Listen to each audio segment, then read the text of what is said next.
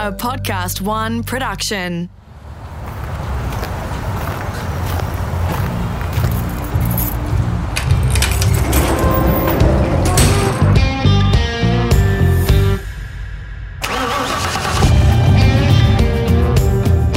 G'day, it's Rusty here, all set for part two of my podcast with respected supercars team boss Jeff Grech.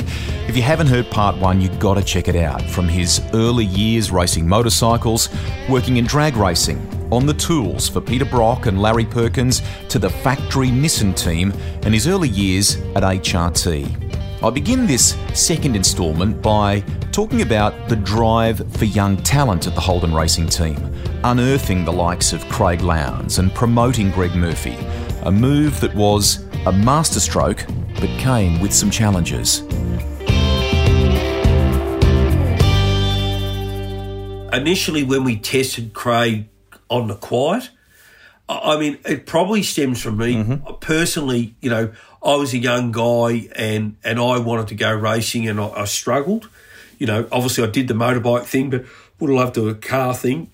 And I was always looking for, you know, give a young guy a break and let's let's try and find a Peter Brock or Mark by then was doing well, and I and I'd had the experience with the Jim Richards, uh, Mark Skaife thing, so I thought I need to replicate that and and get everyone on board with it. But it was, it, I mean, you've got commercial responsibilities. You know, you've got major sponsors, the factory, you know, the Holden component, and then you say, right, we've got Peter Brock, and they everyone wants two stars in there. And when you go, oh, I want to put a young guy in, obviously, I was young then and, and I was bullish and I, I just tried to take no prisoners, mm. other than if John Crennan definitely said no, mm-hmm. I would definitely not do That. because I, I, I wanted to do what he wanted me to do, but he gave me enough rope to. And I always knew when it got to the knot that was going to hang me, he'd pull me up and go, Jeff, you know. Enough. But he let me run with Craig. John Harvey actually was, John was then motorsport uh, manager when we had Holden Motorsport on the side. And John had come to the test. I invited John out, and John, John was a bit of a confident as far as the driving mm-hmm. side of things, and he agreed. You know, Craig just within a day, Craig had got the hang of it. Like he was just ripped tear, and bust. You just couldn't believe the, you know.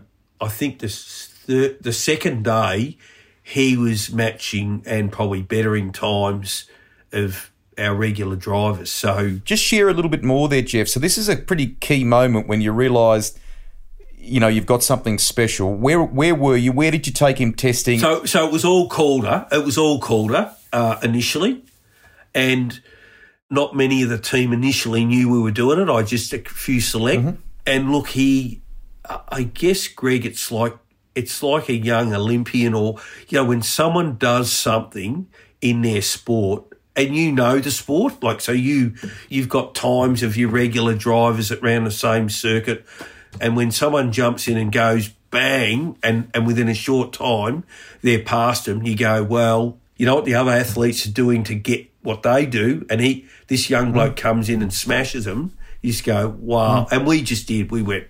I mean, I was excited. I, I just couldn't help myself. I just thought, wow, we've got a young guy, and you know what Craig's like. You know, it was ah ah ah ah. You know, he's he's he was a dollar a minute doing everything, and um, we just couldn't believe it. And once that happened, it was just, you know, we've got to get him in a car. We, we've got to have him on our team. And it wasn't just me. You know, the the we are all a young team. So I mean, initially talking to John, John was not he he, he backed me, but obviously he was getting once we sort of made it official that he was he was going to come on board and test, uh, you know, officially because he he'd already worn the car out three times, and uh, uh, Mort was the other one. Mort was Mort because Mort would sneak out all the Bridgestone tyres out the Calder, and so Mort was he recalls very fondly, Jeff, the the the learnings from Craig, how he soaked everything Yeah. up, and he he um, how quickly he adapted in the manner that I think you're reflecting now. Yeah. Oh, absolutely. Like, you know, he'd, he obviously, he'd be fast and the, the tyres, the back tyres are coming rooted, you know, so mm. more to go, hey, mate, you know, just whoa, you know, you're mm. fast, but, you know, if you want to make them live, you know, do this and that. So there was all that experience around our team, and Craig just loved it. And to his credit, he took it all and just run with it and mm. run run a thousand mile an hour and, and we and we were the you know everyone says oh HRT made Craig Lowndes and, and I say I've said this before Rusty Craig Lowndes made HRT you know uh, together with Peter but he with respect he was just awesome and you know it was a great journey It was a great journey. His growth curve was was massive. I mean, you've reflected about how much 96 means to you from a, a Bathurst success to with with um, Craig and and Greg Murphy, the the championship success. And then he decides to venture off to Europe for a, a crack at F3000. And was there ever an attempt to sort of talk him out of it, or was it about encouraging his dream? Oh no, f- I, I well, we're obviously when he wanted to do it, I in one sense wanted him to, uh, you know, I wanted him to be Formula One. Uh, you know, Yeah. at that stage, you know, I, I'd always admired Ayrton Senna and Yeah. and the Prost and that, but and I and I in in my heart genuinely I thought Craig will go over there and, and not knowing the pathway uh, in Europe, but I just I just dreamt that he'll be Craig Lowndes as good as Ayrton Senna. That that was initial, and then the second one was oh shit, he's leaving us. But then we had Greg Murphy then, so we, it wasn't a- it wasn't a real oh that doesn't matter. We've got Greg, and um, at the end of the day, I felt it was the right thing for Craig and for Australia for him to go over and have a crack. I was going to say Greg Murphy talks too about the the fact that when you first called him to involve him, another young bloke in the squad. Is it true, Jeff, that he thought it was a piss take phone call and he either hung up or he wasn't convinced it was really you? I can't remember because of my age, but I think I ended up having to ring Kevin, his dad, and say, "Hey, I just rang Greg, and and he's pissed me off," you know. So I'm, I'm trying to get hold of him because you know we'd like we'd like to get him in the car. You made his dream come true. Did, you, you put him in Brock's car at Calder. Is that right? That was, I think, is his first run. Yeah, yeah, yeah. And Rusty, he did exactly what he he emulated what Craig done. Went in there and bang, you know. And so when Craig went over early to start the end of the year, we had the New Zealand races. John said, "Don't worry, Jeff. We'll let him go to Europe and we'll use Greg because we had the success at Bathurst." So we went over there, and mate, he dro- my fondest memory was, of Greg was at the Wellington Street race, and down the front straight they had a chicane, and it was. So you went on one side of you, you were driving down the right hand side and you crossed over onto the left hand side and he was behind and he had a shunt in practice. Or yeah, I think it was practice. And look, he was down on. I said, mate, it's only gravel rash. We'll, we'll be right. So I think George and Dennis from Dencar were over there and they were wizards, you know, before too long, you know, it looked as straight as a die. And uh, so that race, Paul Radisich was in front. And I remember he went through the chicane past Paul Radisich sideways and then flicked it and passed him. And it was just like, I remember watching all the people hanging out the buildings, uh, just the yelling. When he was sideways, I thought, oh shit, he's going to hit the wall again. He's actually passed him sideways, Amazing. so not a conventional. It was, and I remember John and I, uh, John Crenn and I, and and Kenny Shell, he was a sponsorship manager, and we'd had a few beers that night afterwards, and we were just, hey, Craig's over there, he'll be out in centre, and we've got Greg Murphy, he'll be the next new guy, and we we just thought it was just fantastic. the level of scrutiny, perhaps, because of all the great success that you'd had and because of all the energy behind uh, HRT, that perhaps in, in Greg's case, the level of scrutiny was always going to be tougher than, than Craig in some respects, wasn't it? again, mate, timing's everything. You know, um, Mark wasn't, well, the Gibson Motorsport thing was running out of money, and and Mark was looking for, you know, we approached Mark uh, a couple of times, and it was no, and then we decided, you know, we had a chat to him about could he leave Gibson Motorsport early and do the and partner with Brock in '97, and that was a disastrous year. You know, it was a disaster again I copped a lot of flack, and but you have to wear it. You know, I tried to keep it away from the team because obviously Craig had the off, and obviously that finished that car for the race, and then we had the airbox fire, and it was Peter's last. You know, it was his swan song, and and and just on that particular race, that that really, I mean, that affected me personally because I remember not not Peter so much, but they thought, you know, we, we weren't trying hard enough to get the car back out. But we lifted the airbox off and all the wiring was melted and we didn't know at that stage how the airbox fire was happening. We do know now, uh, like we, we knew afterwards with it was with the, the way the fuel injection sequencing was happening. I panicked because I thought if we patch it up, we get it, get it back out, and, and there is a fire not in pit lane, and people get hurt. And I was thinking of mm, Peter mm. himself. You know, I had the envious task of saying we're pulling the car. So both HRT cars were out. We had the young lines. You know, obviously Jason put it in the fence in the warm up, and yep. so it wasn't a good look. And you know, again, I went to John when we got home and said, "Look, I'll fall on the sword if I have to." And um, you know, he again it was another time he backed me and said, "Look, Jeff, you know, go and have a week off with your with your wife and the kids, and and shake yourself up and get back." So, but yeah, for Greg personally, I I wanted him to have a cracking, you know, keep him on, mm-hmm. but but Mark, you know, Mark had arrived, Holden got involved on driver selection, which mm-hmm. never really used to happen, but it did. So unfortunately, you know, Mark got the gig in '98 and Greg didn't. If you turn back time, what would you do again? Well, you only got to look at Mark and Craig. You know, they they had a lot of success. I generally think with with Craig and Murph would have had the same. Um, but you know, history's painted now. You can't yeah. you can't you can't unpick the Picasso. So, um, no. but look, we uh, one thing we did do, and and all credit to Johnny, recognised Greg's talent and efforts, and obviously got him back into Kmart, and and he was a bloody awesome driver, mm. and and really proved that you know he was worthy of the of the '98 season in HRT, but it didn't happen. Jeff, I've got some questions from fans on on Facebook here, which we'll get to in a minute. But but firstly, uh, you, you've been very candid in this discussion here about how you've kind of put your hand up on occasion when things didn't necessarily go right, and would you, to use your own words, fall on your, your sword or, or leave or whatever. In that period, not the bad days, the good days and the good years when there was so much success happening, were there ever overtures from other teams to try and lure you away from HRT?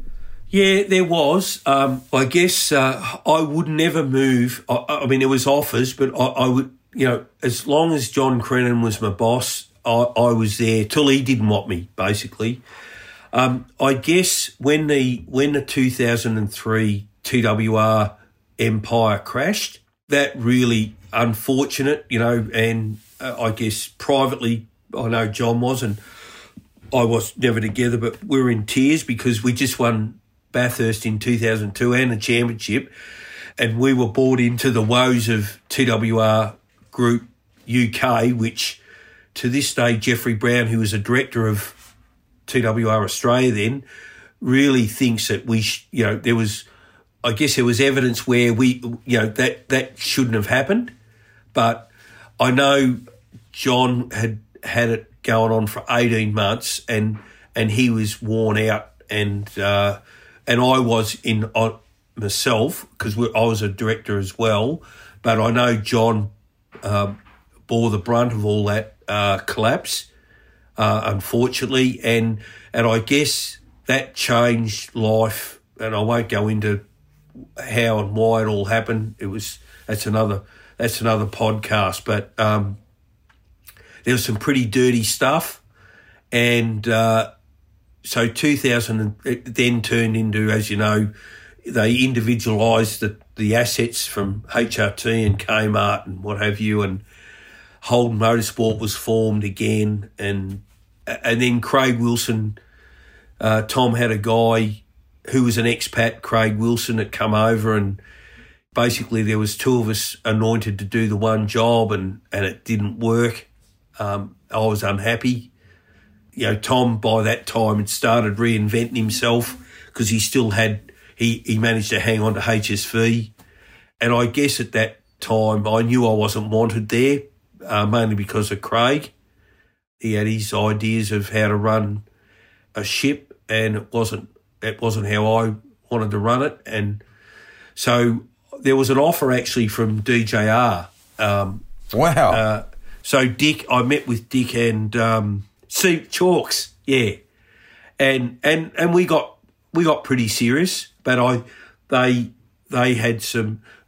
It got serious to the point, and then they had some sponsorship issues and what have you. So I didn't go, and then obviously, obviously Tom and I had the big powwow, and things weren't things weren't blossoming there as far as a relationship, and I ended up um, we we we shook hands and d- decided to depart. So um, it's a shame, really, because I know John was John and Marg Curtis were very upset, and and especially for John and I, we we had some stuff mapped out for 2010, you know, and I know no, nothing ever stays the same, but it, it was sad. It, it, sort of broke me a little bit, to be honest, uh, Rusty. You know, um, how badly, Jeff? Emotionally, oh well, you know, bad enough to. Um, I don't want to go into details, mm. but it was pretty bad. You know, mm. it was it was bad. I start questioning myself, and at that stage, I had Jane on board.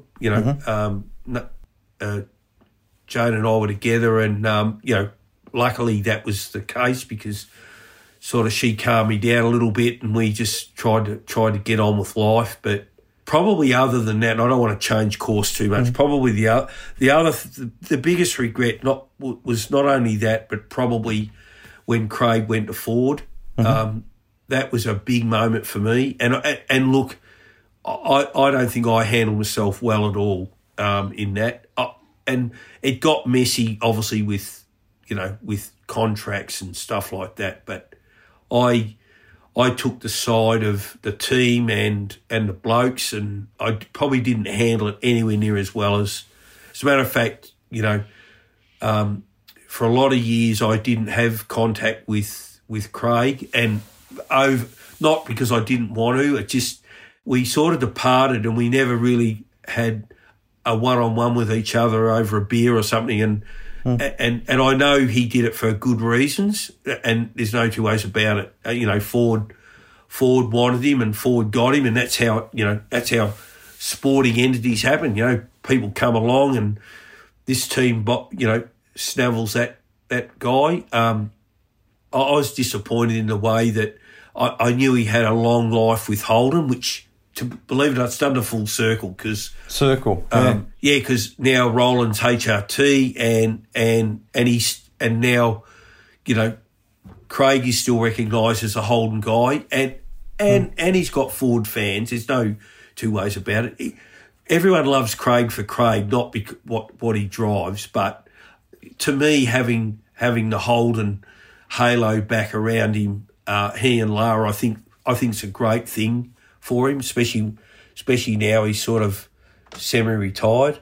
Are you talking a bit more now? Oh yeah, you know we, we, we bumped into each other. You were there at Mort's at Mort's sixtieth. Yeah. Anyway, um, uh, and it was a privilege. You know, I met that was when I met Lara for the first time, and and uh, we we've really connected. Um, I'm pleased, which was which was great because we had that we had that period where I, I think I, I felt a bit lost because I I sort of hadn't been in touch with Craig, so it was it was good. It was good, and really appreciate. I really appreciate him, him and Lara taking the time to reconnect. It, has been been a bit of a highlight of my later years, to be honest. I'm pleased, Jeff.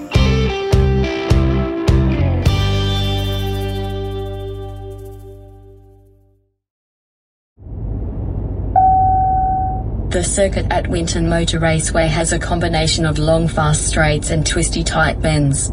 It is also known as Australia's action track. Dick Johnson once described the circuit being like running a marathon around your clothesline. Here's a couple of questions for you if you're comfortable. Firstly, Craig Miles. He says, Can you compare the eras, HRT, Triple Eight, now DJR Team Penske? But what he's asking is, what's required, in your opinion, to stay on top for long periods? I, I think it comes down to staff. I had three three main goals that I always worked on, and in no way I'm disclaiming the importance of the whole three. But firstly, mm-hmm. it was staff. You had to have the best staff. Then number two was the equipment, and then number three was the driver. So that order doesn't reflect on the importance of each of them. It's just mm-hmm. unless you get the team, your staff right, it doesn't matter what equipment you got or what driver you got. You know, you got to have that that team uh, all the best you can get and all pulling one way. Here's another one from Billy Hickey.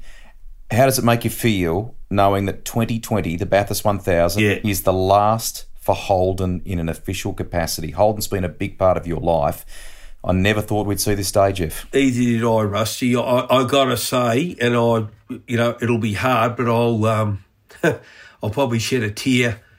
Look, you know, that's how it, it's unfortunately happened that way. Um, I'd like to think Holden is a long memory. Actually, um, I've been fortunate enough, as you know, I'm working at uh, Winton for the Benalla Auto Club, and we've we've actually made a we've in, we've come up with an idea of called the Holden Last Lap, and and the Benalla Club, the Benalla Auto Club, the the the executive have actually licensed that name. So, uh, what we what we what we're going to do with our two venues, both Wakefield and we'll always keep the memory of Holden burning for sure. That's and, and I've been lucky enough that the BAC have backed that idea, which is which is great. That's terrific. We'll talk more about Winton shortly. Here's one uh, from Graham Lagerlow. Uh, he says you've worked with some very different personalities over time. He's talking drivers here now.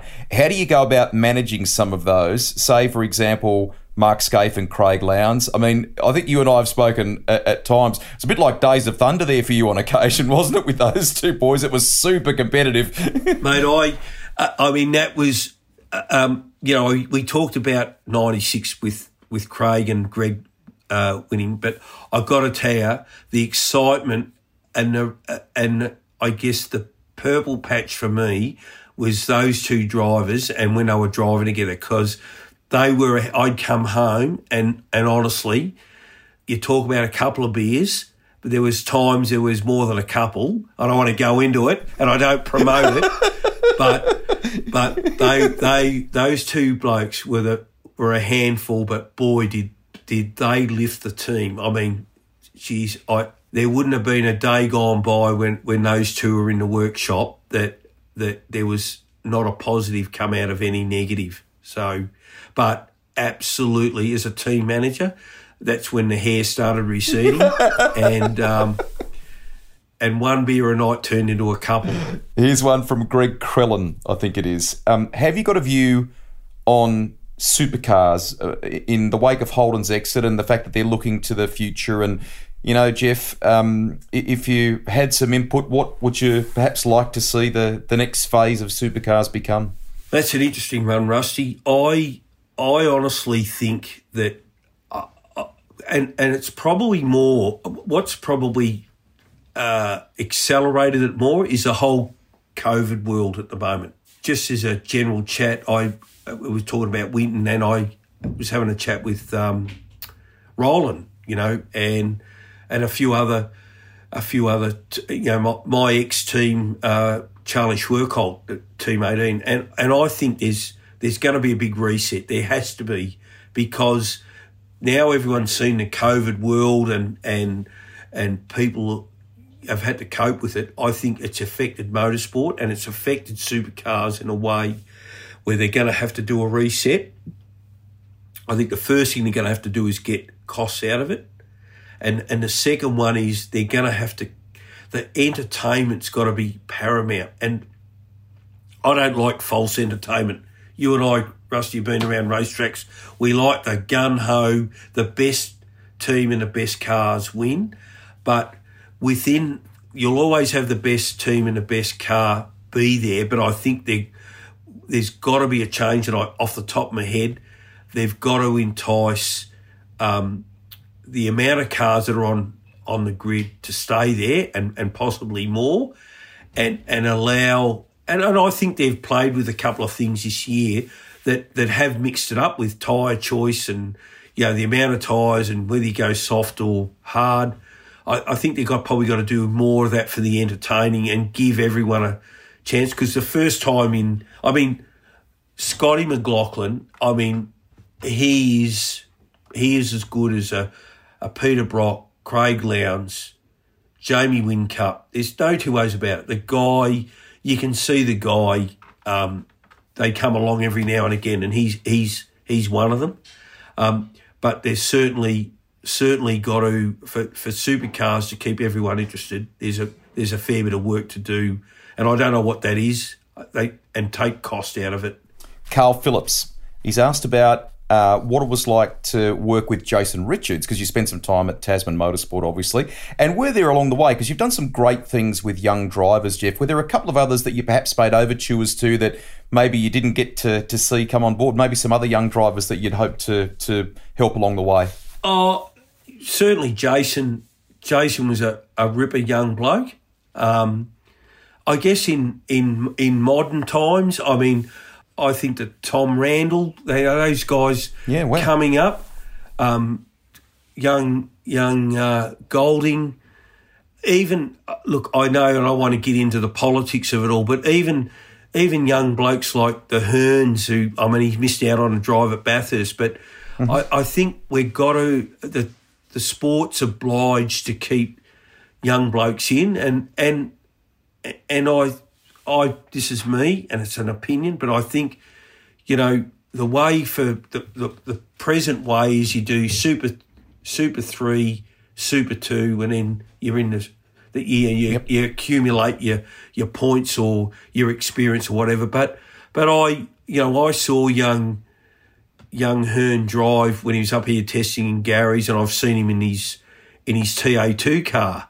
So I think I think the the category supercars is I, they don't want to box them. I know they they've got their own method that they come through the ranks, but I think they've got to broaden that and allow other young blokes from other categories. I mean, Craig had never gone to a supercar in his like he he did Formula Ford and was had a had a little bit of a stint in a Formula Holden, and we put him in a car and and exactly what we talked about before. Everyone like it was it was the most stupid act put to me that I'd ever done. You know, but look where he is now. You, you, we've just got to give young guys a bit of a break, and look, it it doesn't always work. I remember, and and I no criticism, but I remember at Sandown, Dick parked on the side of the road on the radio saying, "Young Craig Lowndes, you know, he's a this and that, and he shouldn't have been on the track." And you'll always get that a young a young guy's got to learn. So he might get in the way or he might do the wrong thing, but that's how they learn. And if we don't start thinking like that and, and look, recognizing some of the young guys that are around now that your, your viewer just asked for, um, we're going to have old drivers with no succession plan. And, and that's not good for the sport. You've got to, you've got to have that excitement. You've got to have the, the Lowndeses and the Ingalls and, and, and Skaife when he was a, a, bit younger and all that. Where's the next? You know, you can't wait. You've got to look outside um, some of the areas that they're looking for now. They're looking at now, for sure. Mark Pickley, he's di- dived back to Bathurst 2002 here. Uh, won that day. Jim Richards chalked up number seven but the car was overheating, Jeff. How close did it go to blowing up that day? How nervous were you toward the end? Um, mate, I, I, remember I went to hop off a seat and I pulled the cover off the seat with my asshole. So, um, mate, it was it was close. I mean, you could see the footage. You could see the footage um, with the with the the pressure had blown the cap off and it was leaking out the back over the overflow. I got I got to say that race was won by one person, and that's Mark Skaife. I mean, when you look at the data, he he knew it was overheating and he knew we were gone for all money. I, I, honestly, engine blokes, we just thought, shit. You know, it was, do we get him in and save the engine or do we just leave him? In? That was a, that was a banter around the garage. And I just said, look, just, and I'm trying to think and I couldn't, to be honest. Um, but going up the hill, he was in front and not by a lot, but he, he just, you could see the engine revs come up and the temperature come up and he just, he'd lift off that, you know, that 10% off the throttle and glide and then coming down the hill, he'd, he'd come right off and, and manage to get down to Forest Elbow and then, and then instead of thumping the throttle down, he just picked it up and, and that's, that saved that car and, and that won the race. Absolutely.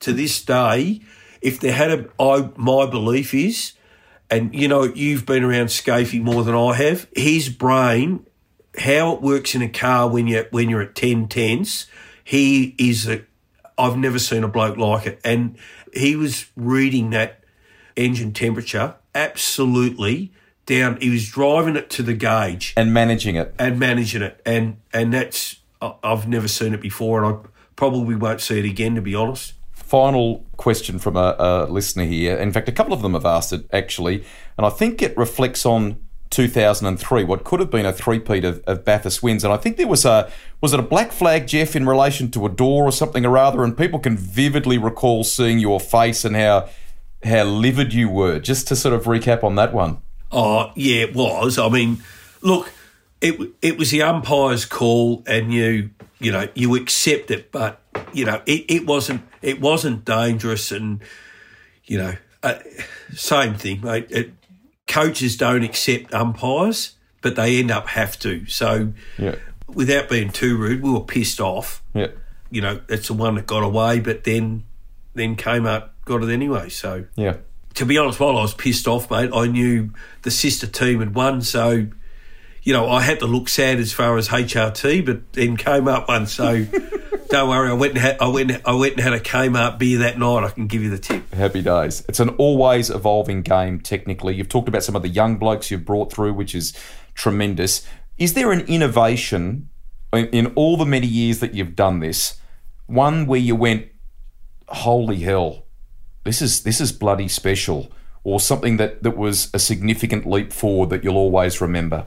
Well, the the thing that uh, and it turned into a bit of a political animal. So we had a guy working for us. He's now he's now part owner of Albins Off Road. Steve McDonald, Stretch. He's a big guy, anyway, tall guy, not big, but anyway, he come up with the idea. Um, and Steve was a clever engineer, and thought outside the square. He he worked for for us at Nissan Motorsport, so I got him to come over when we just had a, a, little one lathe, and we ended up, as you know, we had a fairly big machine shop which which he ran. But he came up with the idea of putting air behind the piston, the brake pistons, on a brake pad change and pushing the pistons back. So we got away with that for three years.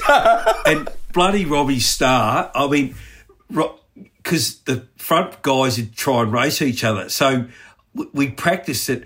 Look like you're pushing the piston, like look like you're uh, pushing the pistons back. when when it was Fred on the air jack and he had a little tap, so he just tapped it, and and the pistons just shot straight back. So reset done. Re- reset. So so Robbie would go open the gate and go, and then drop the pliers and pull the pads out. And obviously, before too long, we got found out. But that innovation, that was something I was I I never forget. It was as I said, we got away with it for for so many years. I mean, we used to have to time ourselves not to do the pit stop too quickly, too fast. Mate, I love it. Yeah, I love it. Yeah. So you've made a tree change as you as you talked about, which I think's awesome, yeah. Jeff. You uh, Benalla now, Winton, of course. Just explain for people that don't know what your role is there and, and the changes you've already made to the facility too. Yeah, no, I, look, I was I was very fortunate, or Jane and I were, mate. We were we got the opportunity to uh, get. I got the opportunity to get the job at at uh, Winton, which had come up, and uh, so we decided to migrate out of which in COVID times, mate. We couldn't have picked it better, but. Um, so I'm operations manager up here. Um, again, got a great team of people um, uh, right throughout the organisation. So, you know, Benalla Auto Club is is quite a healthy club. It's got it's got the Wakefield facility run by Dean Chapman and his team.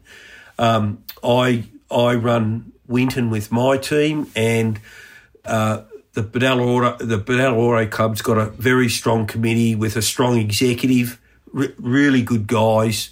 Um, my boss is obviously um, Chris Lewis Williams, CEO. Um, he's a forward thinker, as as is the executive of the committee. So we we want to we want to try and future proof because it needs it. You know, we want to future proof um, Winton and and Wakefield for the next fifty years because you know it's an important part of uh, economy and income for the region. So we're forever improving. We've got some we've got some exciting plans that that um, obviously can't disclose over a podcast, but you know maybe a new pit lane. We want to extend. We would like to extend the track and, and bring in a fast element like a like a hay shed style of corner. Oh, fantastic. Um, Yep. at at Phillip Island, Island. Um, a new pit lane facility, uh, which is and, and a, a really, I've had some plans drawn up, and and if we can get some of that, we, we the, we'll need a hand. uh, We'll need some government money to help. But again, the the executive uh, the executive of the Auto Club have got talented people on there, and um, we'll we'll plan it right. I, I hope in my tenure, some of that plan gets through, um, and we're cleaning the place up as well, doing all the all the mundane stuff. But um, as you know, Rusty, you know, street with the COVID thing, permanent circuits would be, you know, they're, they're looking better than a, than some of the street circuits because of the cost. And um, but we need to we need to have the permanent circuits up to scratch, and that's that's our ambition at at uh, Winton to try and do that. Great stuff, mate. Great vision. I, I love that. The thing that's become so obvious throughout this whole chat, Jeff, you reflected at the beginning about the wonderful affinity you had with your your dad and working in the engineering shop and the mechanical side of it. But for you, for the great success you've had in in racing, uh, it's really been about people management at the same time, hasn't it? And learning to work with all different types and get the best out of them. Yeah, it is. It is, and and look, I, I've been for, mate. I've been more than fortunate that, uh, and still are with with the people we've got at Winton.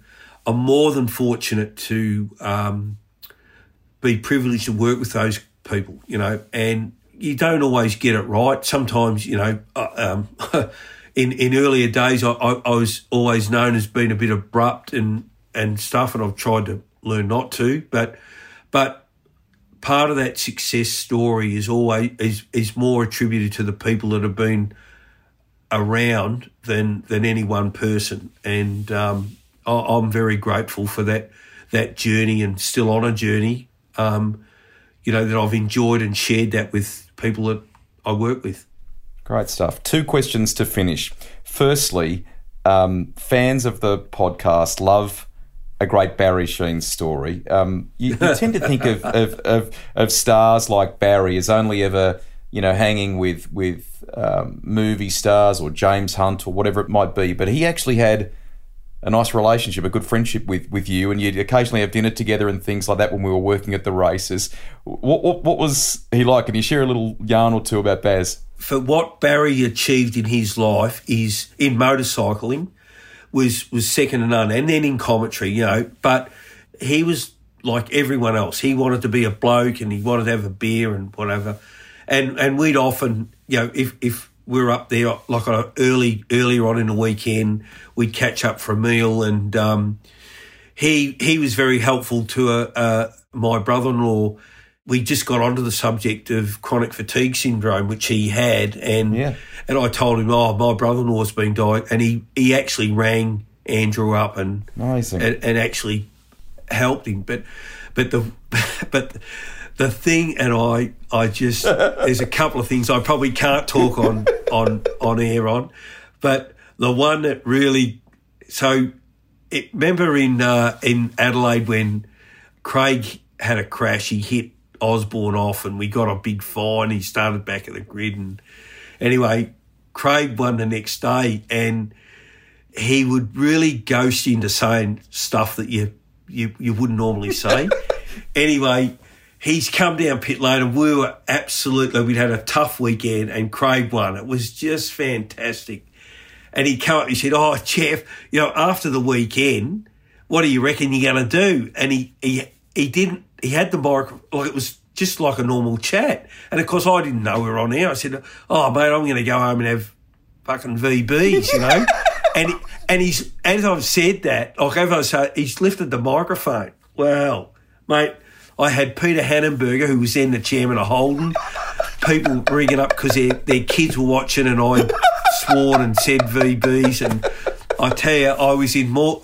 I, I was in more shit than a Werribee duck. I can give you the tip.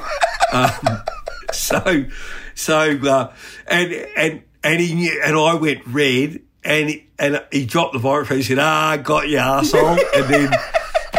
Oh shit! And I knew I was in. I, I didn't need the phone calls that night or in the morning because I knew John Crennan was the first on the phone. Obviously, um, rip me and you arsehole, and uh, and then it proceeded from there. So. And if I know Baz, he would have had a laugh with you that night about it. He wouldn't have worried Baz in the slightest, would it? Yeah, no, no. He, he thought it was great TV. He said, We've got to do more of that. I said, Barry, you ever do that to me again? You know, a cat's only got nine lives and I used up oh. eight hit. Yeah. Fabulous story, Jeff. I love it. Final one, final one if we can, mate. Um, can we finish with the car for you? Uh, uh over all the years, some people that, that have come on the podcast, it's it's a tool for the job and it's about the success the car has. For others, there is a, a passionate attachment.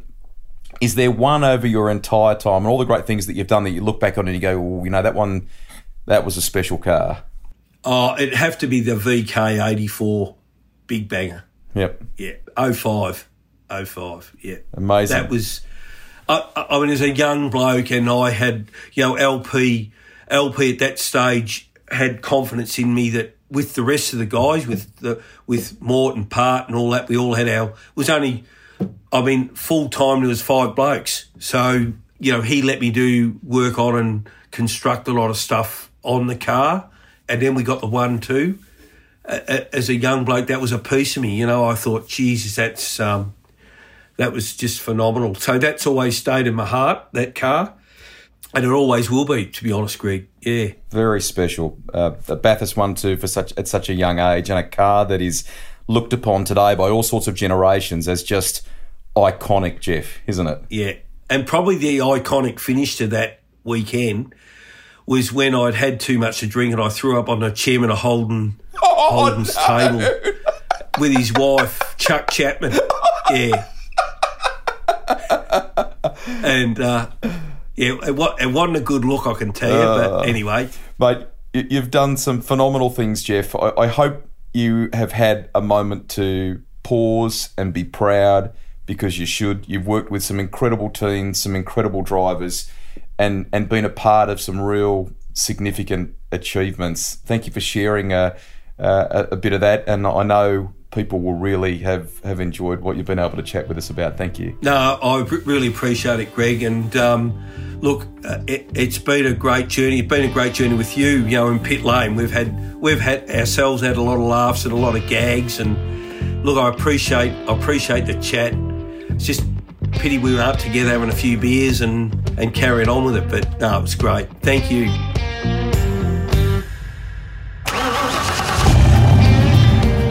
Rusty's Garage is recorded for Podcast One. Written and presented by me, Greg Rust. Series producer and editor is Alex Mitchell. Audio production by Darcy Thompson.